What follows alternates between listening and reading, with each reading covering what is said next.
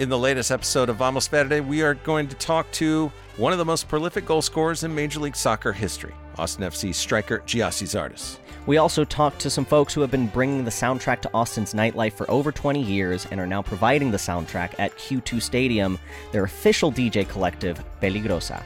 That's the latest episode of Vamos Verde. Out now wherever you get your podcasts.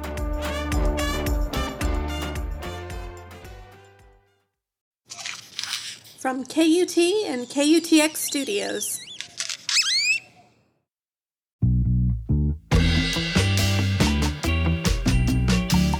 Hello, and welcome to This Song, the podcast that asks artists to talk about songs that transform them in some way. I'm here today with my co host, Taylor Wallace. Hello.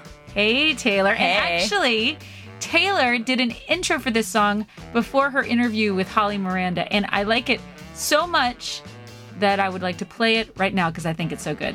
Are you cool with that, Taylor? Totally cool with that. Excellent. This podcast seeks to answer the question what song can be credited with having shaped you into the musician you are today? This podcast is a beautiful gluttonous monster, imbibing every amazing story that we can from as many talented musicians as possible. This is This Song, usually hosted by Elizabeth McQueen. I'm Taylor Wallace, filling in, and I'm sitting here today with Holly Miranda. Yes. We are a gluttonous monster. How did you even come up with that term? I love it. I don't know if I can talk about that on the uh, air. Oh, really? well, I definitely want to hear the story later. In this episode of this song, we sat down with three artists. We sat down with Holly Miranda, Johnny Goudie, and our artist of the month for August, David Ramirez. And they all talked about songs that they heard in their youth that transformed them into the songwriters that they are today. Now, Taylor, you were the one who interviewed Holly Miranda. Mm-hmm. She is a singer songwriter. She's from Detroit Originally, yes. originally, but I hear that right now she's kind of she doesn't really have a home right now. She's touring, she's doing all kinds of stuff all over the place. So while Detroit is her hometown, she doesn't really call any city home right now. She's just n- nomadic American. American nomad. American nomad. I like that classification. And you sat down with her after her Studio 1A performance. She came in back in July and she talked about a song that she heard that kind of opened her up to kind of honesty in songwriting. yes, and I think it was it was it was either a song, it might have been the whole Ani DiFranco album that she was referring to.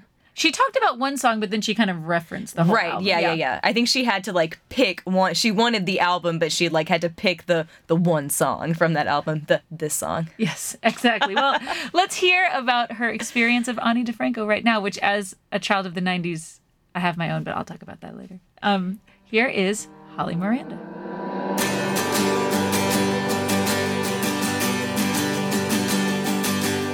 hey holly so holly what song can be credited with having gotten you to where you are today Um, I think Ani DiFranco's "Dilate" was the song that um got me to write a song. And you are so lame, you always disappoint me. It's kind of like a running joke. It's really not funny. And I just want you to live up to the image of you I create. I see you and I'm so unsatisfied. I see you and I die wow okay so Yeah. how how old were you when you came upon ani difranco and then also the song I was uh, 14, and I had um, I'd been teaching myself guitar and kind of gotten as far as I could. Uh, I was learning by just finding uh, chords online of songs that I already knew, and kind of got as far as I could on my own. And so I started taking lessons from um, this guy in Pontiac, Michigan, and um, and I brought in a couple songs I wanted to learn, and he asked me if I'd ever heard of Ani DiFranco, which I had not. I grew up in a pretty sheltered Pentecostal. Uh-huh. There wasn't, you know, a lot of secular music happening. Um, so that night I, I went home and, and I was talking to my friend on the phone and I asked him if he'd ever heard of Ani. And he's like, Yeah, I bought this record of hers last year, but I don't know, I'm not really into it. You can have it. So he brought it over. He had it in a, it was like contraband. he left it in a baggie hanging off the side of the porch. Oh my and I had to run out, you know, in my pajamas and grab it and sneak back in before my parents would see. And I remember taking it upstairs and putting on my headphones, opening up the, the CD booklet and reading along the lyrics to Mm-hmm. every song. And, uh, and it was just mind blowing for me because I had no idea that you could be so honest. Like I just, you know, I it was Christian music or it was Motown was sort of, you know, and I just I didn't know that you could write from such a uh, you know, biographical or metaphors and just like it, it would just Yeah. it totally blew my mind. So I walk the plank. Yeah, I'll jump with a smile. If I'm gonna go down, I'm gonna do it with style. And you won't see me surrender. You won't hear me confess. Cause you've left me with nothing. But I've worked with less. And I learned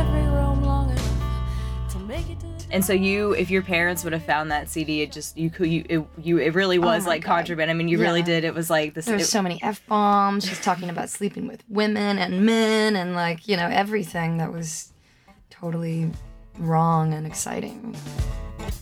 I gotta cover my butt, cause I covered another man's wife. I got to divide my emotions into wrong and right. And I get see how close I can get to it without giving in. And then I get to rub up against it till I break the skin. Yeah, I get to did, did your parents ever find the CD? Um, no, I, I was I never really got caught. Uh-huh. My sisters got caught. Um, my sister was actually ripping off Columbia House. Remember those um, those cardboard inserts that would be in the magazine? Yes. That Uh-huh. was like, you know, sign up twelve of your friends and Right, get exactly. like one free Mhm. CD for a penny or like whatever. But it was pre-internet. Now I'm showing my age, and um, and so she was doing that, but getting all the CDs. Like she was like like CDs were coming to our house addressed to like Belinda Carlisle and stuff. and, um, Bong. and she would pay me in pennies to go out to the mailbox and collect them. And so I was the only one that knew that they were there. And that was kind of, you know, started getting me into to like different kinds of music. It was the first time I heard The Cure, Nine Inch Nails, and eventually one day my dad did find that box and he read the lyrics to the Nine Inch Nails record about um can I swear? Uh, I, No. I, I well, yeah. Sure, about go ahead. Uh-huh. effing the devil in the backseat of the car. And Ah. I remember him breaking that in half and then selling those.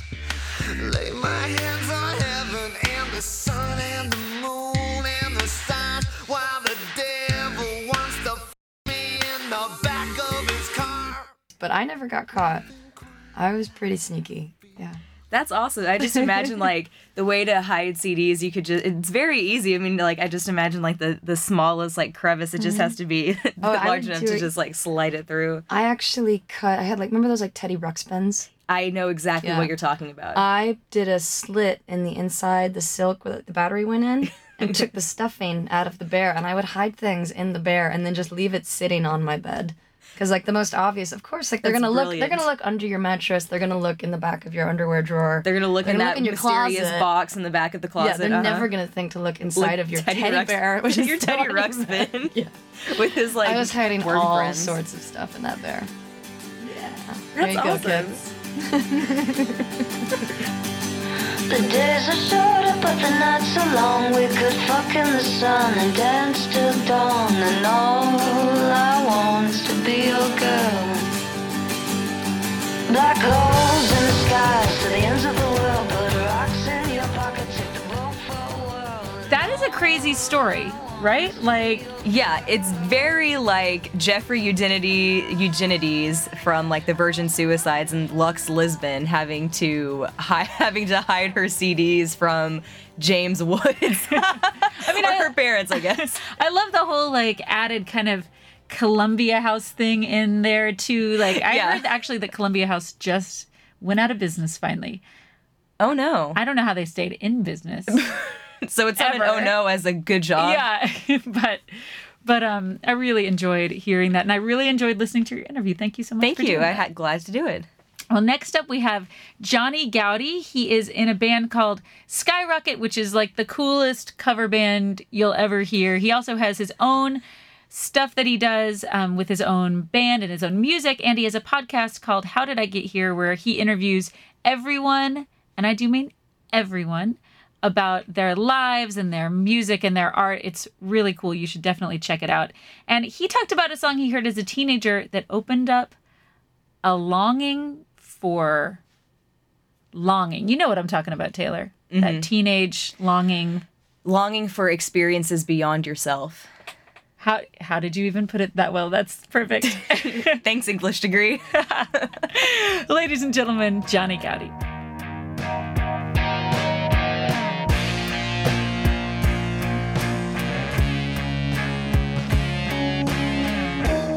So I'm here with Johnny Goudie at KUTX Studios, and Johnny has a podcast called How Did I Get Here? Yeah. Which is awesome. Thank you. And usually you're the one interviewing people, I usually am. but today I get to interview you. Yes. So, so what song? Do you have a song for us? Something Yes. that kind of transformed you, Yeah. shook you up. What? Yeah. What is it? It's a song called Love My Way by the Psychedelic Furs. I know "Love My Way." You know Love My yeah, Way? Yeah, Okay. totally.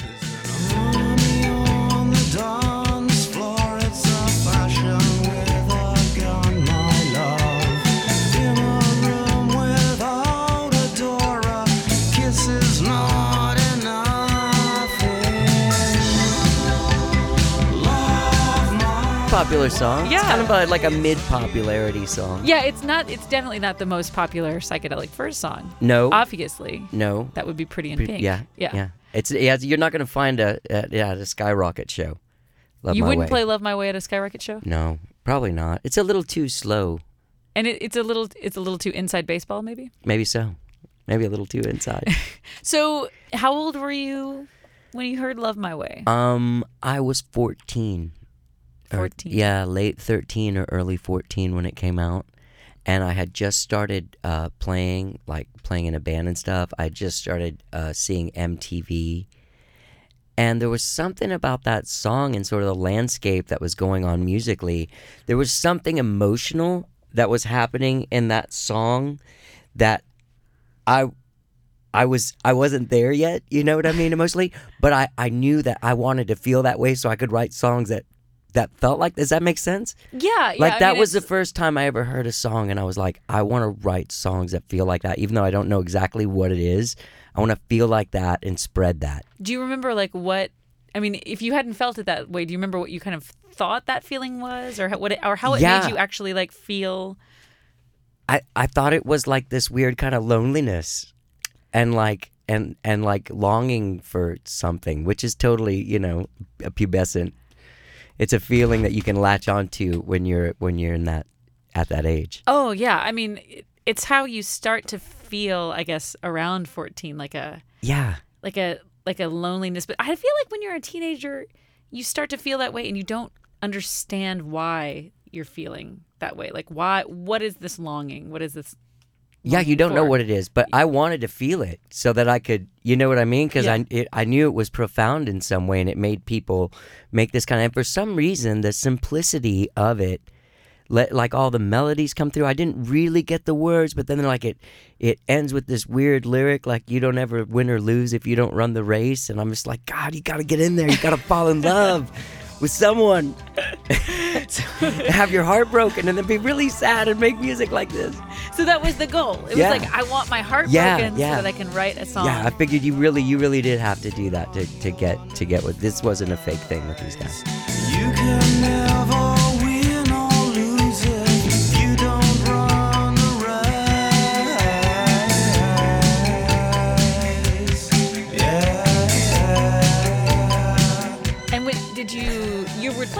Time? So did I you was. like sit down and try to learn "Love My Way"? Yeah, and I was having a hard time, and uh, um, local producer Mark Hallman, who I knew then and was my mentor at that age. Because like- you're an Austin guy. Like you grew up. Right, but I lived in the woodlands in that time. But my Oh, mom okay. was friends with him and his wife. And then I became friends with him. And I was fascinated with him. And he was cool enough to let me call him and ask him questions about stuff. And so I did ask him. I found out what a half step, you know, movement was. And I was like, oh, that's that's kind of like that's not like a G to D. That's like a oh, it feels it feels like a little bit different. Like oh, you know, something bad's gonna happen. It actually like when you did that, your chest actually Yeah. imploded. Yeah, like it, it like I did. like it makes my chest cave in. it does though, doesn't it? yeah. I mean, so yeah, so so uh, he he told me the chords, and then you know it's not like a guitar song, and I was playing guitar. then No, there's no, not you can't not. really tell what the guitar is actually doing, but it's just kind of doing a couple. Of It's of kind of a chords. Patty synth song more than anything else. They, like kind of yeah. Yeah. it's like a more of the, the drums are kind of carrying it, and it's a Todd Rundgren production, Oh. which features Flo and Eddie singing those haunting backing vocals at the end of that song, which to me take it over the top.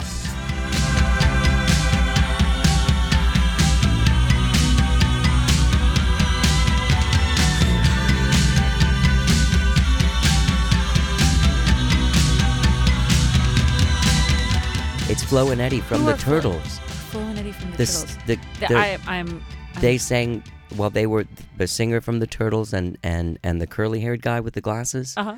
uh they couldn't use their names legally so they sang for frank zappa and the mothers of invention and their their career they were being sued so much that they had to invent a new name and and uh and and frank zappa named them uh eddie and the fluorescent leech and so they shortened that to flo and eddie Well, I, I actually don't know this. yeah story. howard And Kaylan also- and mark Volman. that's those are those are their real names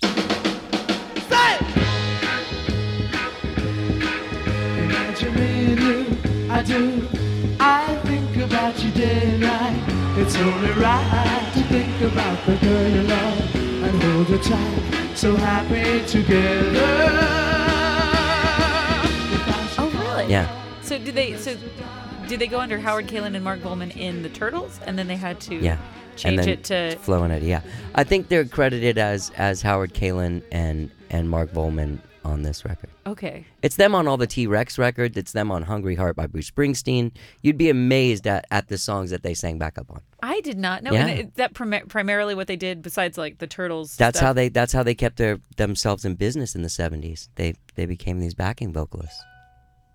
Was that your phone? Yeah, I'm sorry. That was beautiful, actually. like they became these backing vocalists. But yeah, Um. Oh, okay. So, did you know this stuff at the time? Like, No. were you No, like, I didn't reading know liner that. notes? Did you go out and buy the record? Yes, I did. And then I knew who Todd Rundgren was. Mm-hmm. And then I saw that he had produced it. And that that I thought was real interesting. That was the first time I knew that that rock stars could produce stuff and I thought that that was real cool. Oh, cool. Cuz also Mark Hallman did that as well. So I was like, okay, this is the kind of guy I want to be like whoever behind the scenes guy here cuz he knows what's going on. So you want to be you like also it's like I want to I want to write a song like this and I want to be a guy like Yeah. Todd Rundgren, like Yeah. the guy who's the musician and the producer. Yeah. Hello,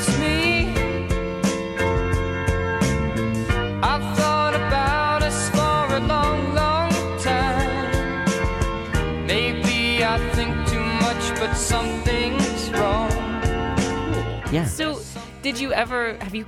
But you haven't covered it. You haven't covered it in Skyrocket. I've never. I've never covered it on a recording, but I have played that song live, Elizabeth, since I learned it in 1982 or 83 and uh, still play it live to this day. I Do you- do like a solo acoustic version. It's weird. Oh, nice. Do Yeah. you do you go there? Like, do you go to that emotional place? Yeah, I go right there. it? I never get tired of hearing it.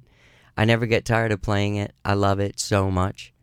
And have you ever tried to write "Love My" like Johnny yes, Goudie's version many of Love times. I've taken the drum track and uh, programmed it into a drum machine and just tried to write a song in like that. Yeah, I have many Mm-hmm. times. I think there are a few songs that that are incredibly informed by that song of mine. And did did you have to get your heart broken before you could write a song like that? Like, Yeah. ha- yeah. Yeah, it wasn't soon after that I started getting my heart broken. I figured the key, and you just kind of, you know, you do when you're like that age. The drama of it all is just you so want it so bad. You want it so bad. Oh man, you want like. And when you look back, I feel like there's a sadness and a seriousness that comes from being like, you know, a middle American teenager.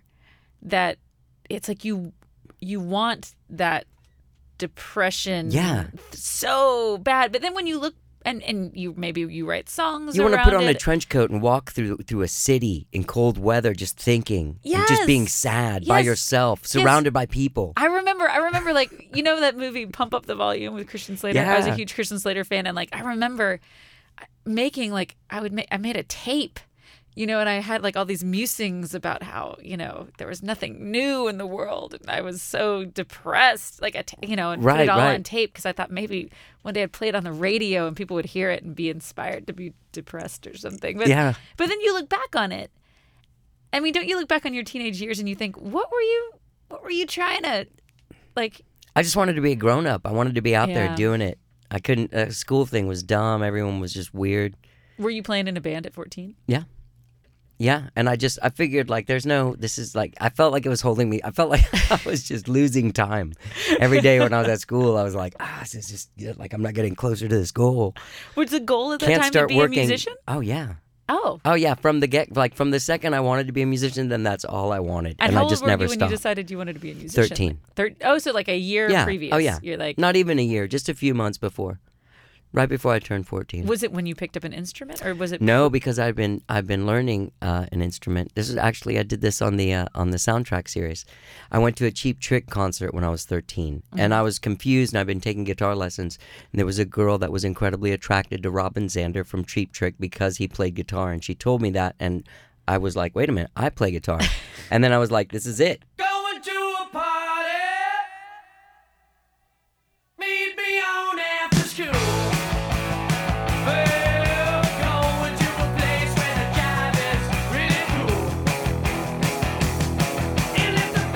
I love music anyway, and this So is it really- this is like really- my identity. Yeah, oh yeah. You really have this story of like it was. It was. It was I know the moment. Yeah. Oh, wha- like you. It was in the parking lot, yeah, of the Sunrise Musical Theater in Hollywood, Florida, where this girl told me that when we were leaving the Cheap Trick concert. And I turned to her and I said, I play guitar. Did it work? Did you get? No, not at all. She was older than me, but but I was in. You know what I mean? Yeah, And then. I was like, you know, that that time in puberty where you don't know where you belong. All of a sudden, like I didn't fit into any actual so like I wasn't a good enough athlete to be an athlete. I wasn't uh, smart enough to be a smart person. I wasn't bad enough to be a hoodlum. where does that come to hoodlum? Hoodlum. It's, it, or hoo- hoodlum or hoodlum. Yeah, it's like it's such a cute word. I was gonna say a, hooligan. Like, I like to say ne'er do well. I was Ne'er- gonna be a ne'er do well. I was You gonna wanted be, to be a I was gonna. I wanted to go back to, to. Yeah. Well, no, I wanted to be something, but I just didn't fit in a thing. And I had this other friend, and he had been taking guitar lessons too. So I was like, I found our the answer to this. Was that you would be a musician? We're gonna be in a band, and we just got. We just got to figure this out. And my mom knows this guy. And I can ask him whatever we want. He produces Carole King and tours with Dan Fogelberg. I mean, he does s- rock and roll stuff. We can ask him Oh wow. yeah. Why? Why? Uh, like I couldn't figure out what distortion was. Like I had an electric guitar, I had an amp, and I'm like, why was it? Why is it Why going it- chung chung chung? so I had to ask him. He told me. Oh, Yeah. that is really cool. And then Yeah. when you hear "Love My Way," you call him up and you say, "I don't understand why this song, how this song moves around, or where the chords are." And exactly. he says, "This is what you do." I'm like, I don't hear. I didn't hear a guitar, and he was like, No, but there's this, these are the chords. This is what's going on underneath. Did you did you end up recording with Mark Hallman? Oh yeah, I've recorded with Mark Coleman. Oh. Yeah, Living the dream. yeah, yeah. We're still dear friends. Excellent. Yeah, and he's the guy that interviewed me for for How Did I Get Here. Oh, I want to listen to that episode. Okay, Okay, excellent. go back and listen to it. Well, so "Love My Way." Is there any? Is there any what? I'm trying to think of. A, I'm trying to think of what I'm trying to think of. Like when you've written your "Love My Way" songs. Okay. has it been successful? Like, have you gotten there? Have you gotten to that like? Well, the fact that you don't know the songs and you have to ask me if I've got. No, like, did I actually? Oh, you mean like not commercially Not successful? co- yeah, I mean, you know, commercially successful is a whole other thing. Uh, did you did you did you feel like you achieved like? Yeah. Because I feel like Totally. it's all about like feeling something, and then saying like, I want to transmit that feeling to other people. Yeah. You know what I mean? And that's Yeah. There's a song I wrote called um, "Everyone Remembers When You're Cool," and it's on an album of mine called uh, uh, "Boy in a Box," and you can find it on iTunes and Spotify and stuff. And that that song you can has a half step movement. It's very subtle. It's very kind of like not super slow, but not fast. Yeah, which is kind Yeah. of love my way. Yeah, like yeah. it's not it's not a super slow song, No. but it's like you could dance to it. Yeah. Oh, great. Well, that that's what I'll I I'll go out and find that song and Yeah. we'll we'll play it on the podcast. All right. Cool. Well, thanks so much for coming in. Thank you for having appreciate me. it. Right on. Give me your power and one of your poses and go till you're dead. It's all coming up roses. Everyone remembers when you're cool. And below us, you're listening to Johnny Goudie's Everyone Remembers When You're Cool from his record Boy in a Box. And I mean, I remember Taylor being a teenager and just like feeling like I wasn't angsty enough. I wanted to be more angsty. Do you I can relate to that. I mean, I was pretty angsty, but I felt like um, I was if if I was too happy, I need there. I wasn't. I wasn't getting it. Oh yeah. Oh yeah. I Did still you- feel that way today. If I if I'm having too good of a day, I'm missing something. if you're happy, you're not paying attention. Exactly. Yeah. Well, I I really enjoyed talking to Johnny, and you should check out his podcast sometime. How did I get here? It's sounds cool, totally yeah. cool. You'll learn a lot about like everyone. Everyone. because everyone's on his podcast. It's really cool. Um, and finally, we're going to listen to our last interview with our artist of the month here at KUTX, David Ramirez. He has a new record out called Fables, and it's his first record in three years. And he's going to talk about a song he heard as a kid that he just like fell in love with, like, but fell kind of into. And it still informs his songwriting today, although it's a surprising song because Taylor, I bet you're expecting that it's a singer songwriter song.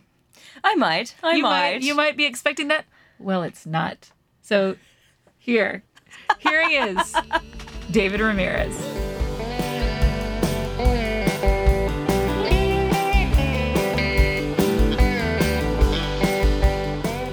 I'm here in Studio 1A with David Ramirez, and he just did a performance. And now I get to hear about a song that transformed you in some way. And I'm very interested to hear what this song Yeah, is. I mean, when I was when I was told that we do this interview and use that word transform, I got really nervous. Oh, really? I think it's such a heavy word, like transformed. Okay, I got. well, for I a gotta, while we I were using choose the a word great like song. important, yeah, like Right, what's an important right. song as opposed to like a favorite song. But it's just kind of sussed out that like a lot of people have talked about like transformative songs. Right. So I didn't know that that was a heavy word though. Oh well, maybe just for me. Oh, Um, so uh, yeah, I, I thought long and hard about it, and I just had to go back to my first cassette. Uh, and when I was in fourth grade, my old man got me a Walkman, Mhm. and uh, I guess I don't know if he just didn't have enough cash to give me a tape, or if he just wanted to pass something down that he had, and so he gave me the Cars' Greatest Hits. That was my first cassette, and the song that I would just finish and then immediately hit rewind and then play it again was Drive. Who's gonna tell you when it's too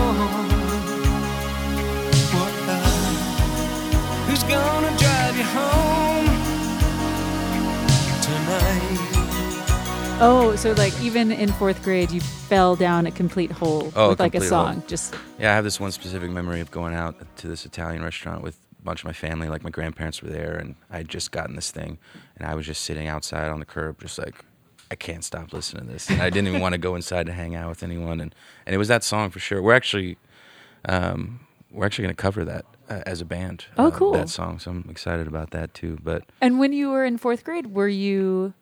I mean, was that the first song you'd ever done that with, or been able to do it with? Because before that, I guess if you didn't have your own, Yeah, I mean, I, I don't have an older brother, and you know, uh, so I didn't have anyone just to sit at home with to show me music. So music wasn't really a thing for me at that age. You know, you don't come from like a musical family. Or, no, nothing like that. And uh, you know, my old man's a software designer, engineer, and Mhm. you know, and my mom's a stay at home mom raising four kids, and it's like there wasn't just, hey, check out this song, or you know, there wasn't anything like that.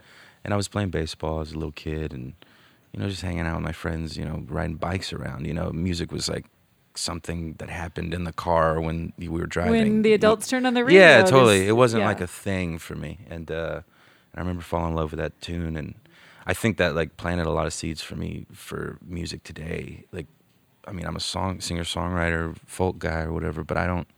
I don't listen to a lot of music like mine. I listen to like The Killers, or I listen to The National, or I listen to War on Drugs. I think those bands are like some of the best bands in the oh, world. wow. You so know, you have like a real rock bedrock. part yeah, your yeah. Well, the come down here is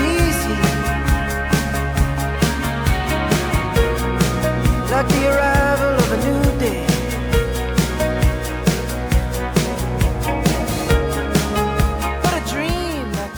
It's like that pop sensibility. I Yeah. think that's where it comes from my music is because of songs like that that were just, you know, just a lot of emotion and kind of dark and dreamy, but there was always that hook, you know, Right. and Mhm. and I loved that about that song, and I think that's, I think that song specifically, if you want to word, use the word transform, is my transformative. I mean, tune. do you remember how it made you feel? Like what it was about that song, as know. opposed to like just what I needed or something. You know? I don't know. I don't know what it was about that soon. Maybe just how dreamy it was. Uh-huh. Um, I couldn't. I couldn't tell you. That was so long ago now. But I'll never forget just that moment, just sitting in the back of the car listening to it, or being at an Italian restaurant and just putting it on repeat and repeat. You know. And then how long until you started playing music? Because it sounds like in fourth grade.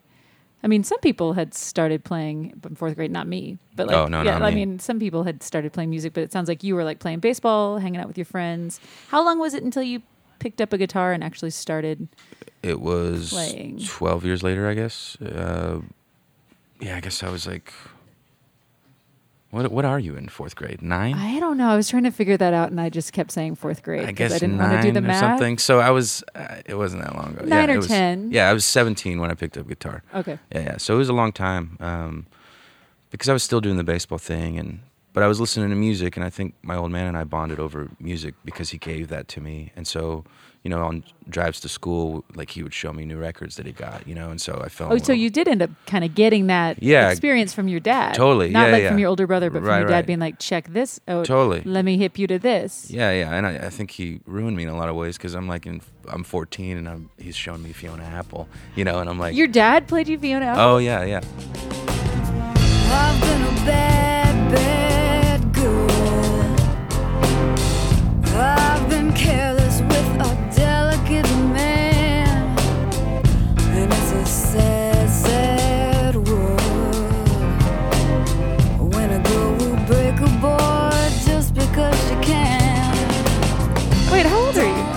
Just turned 32 actually. You just turned Yeah. 32, so Fiona Apple was just a little like, I mean, that was kind of current. Was he playing you current? Oh yeah, music? current things. Yeah, yeah. No way. Yeah, totally. Like Your so- dad was super hip then. Yeah, he's like all obsessed with like top 40 stuff or whatever. it's like the show and he goes to see a lot of concerts and but I kind of look back I'm like, I wish he would have showed me like Zeppelin, you know, like that would have been cool.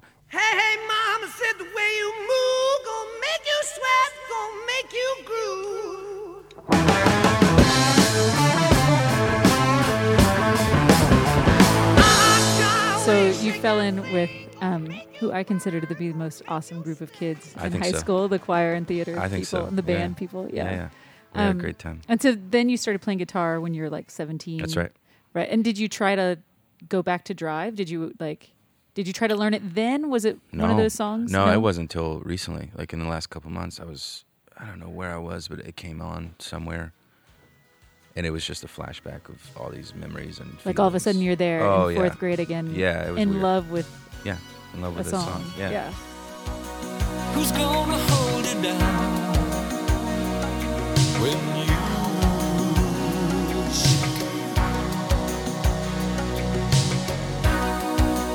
Who's gonna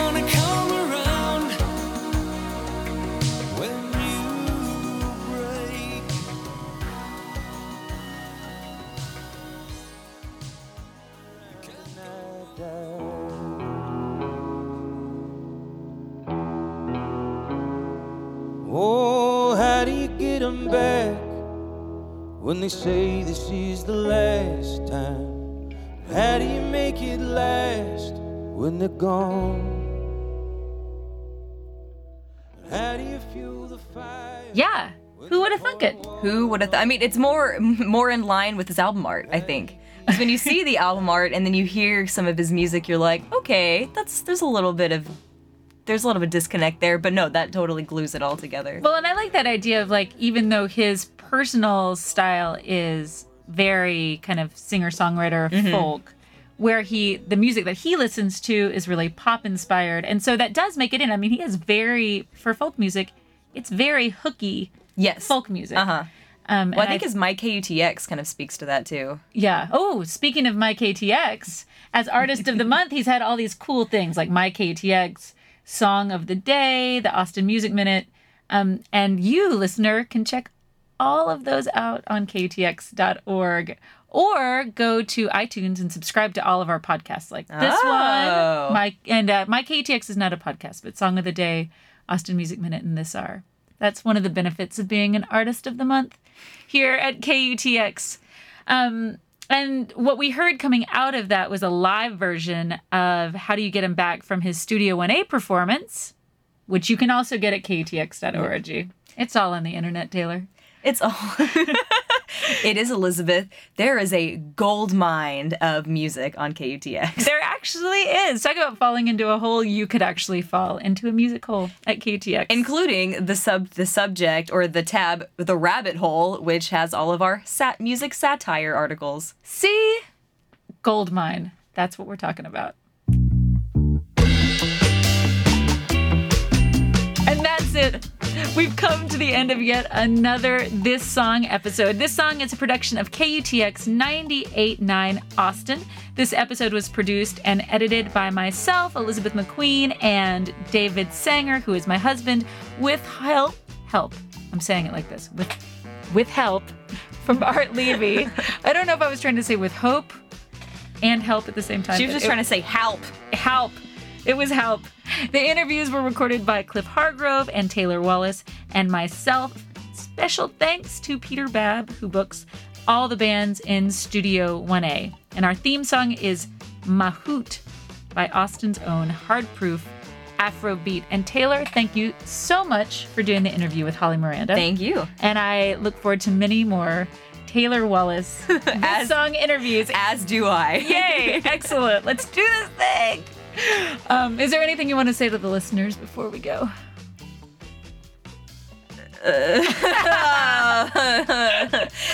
instead of ending with that let's just end with breakfast club freeze frame Awesome. That will be the image that we put out there. Freeze frame. but it's us Thanks so much. You can hear Taylor Wallace uh, every Saturday night between 11 and 3 on KUTX. She will get you to the club and bring you home from the club because she's awesome. Thanks a lot, Taylor. thank you